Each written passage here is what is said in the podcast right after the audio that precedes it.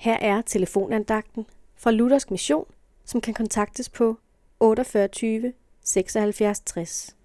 Andagtsholderen i dag er Henning Jul. I Matthæus kapitel 19, vers 16-30 læser vi om en mand, der siger, at han har holdt Guds bud. Men han har ikke vidshed om evigt liv. Derfor går han til Jesus. Da Jesus ved, hvad der bor inden i os, sætter han også her fingeren på det ømme punkt og befaler ham at sælge alt, hvad han ejer, for at han mod, kan modtage det evige liv. Der bliver han bedrøvet, for han er meget rig, og nu opdager han, at hans hjerte hænger ved rigdommen. I dette afgørende øjeblik vender han sig bort fra Jesus, bort fra det evige liv med ham, og vender sig mod rigdommen her på jord. Han er nødt til at vælge. Han ville gerne have et både og, men Jesus sagde, enten pengene eller det evige liv. Han valgte pengene, uden glæde.